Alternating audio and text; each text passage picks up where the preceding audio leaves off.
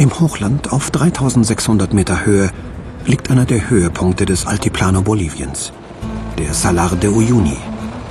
Er ist der größte Salzsee der Welt mit 12.000 Quadratkilometern. Die Luft ist frisch, auch wenn die Sonne scheint. Nachts wird es bitterkalt. Doch unter dem Salz schlummert noch ein weiterer Reichtum. Eines der größten Lithiumvorkommen der Welt. Bolivien macht Probebohrungen.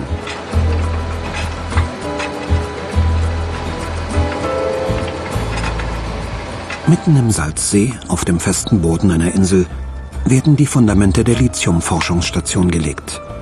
Seit 2008 läuft das Pilotprojekt. Keiner kann sagen, wie viele Leute hier eigentlich arbeiten. Irgendwie ist alles geheim. Vorher war hier nichts. Kein Wasser, keine Wege, kein Telefon. Es sollen Verfahren entwickelt werden, wie das Lithium gewonnen werden kann. Bolivien macht alles selbst. Es gibt hier keine ausländischen Wissenschaftler und Fachkräfte. Seitdem Präsident Evo Morales an der Macht ist, geht Bolivien neue Wege. Führungspositionen werden mit einfachen Arbeitern besetzt. Seitdem Präsident Morales im Amt ist, hat es eine Veränderung gegeben, wie man die Dinge betrachtet. Und welches ist diese Veränderung in der Betrachtung der Dinge?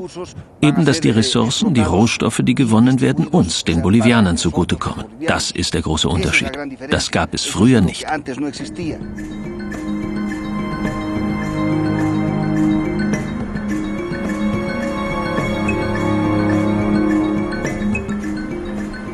Die Isla Incahuasi mit ihren zwölf Meter hohen Säulenkakteen ist besonders schwer zu erreichen, weil sie mitten im Salzsee liegt.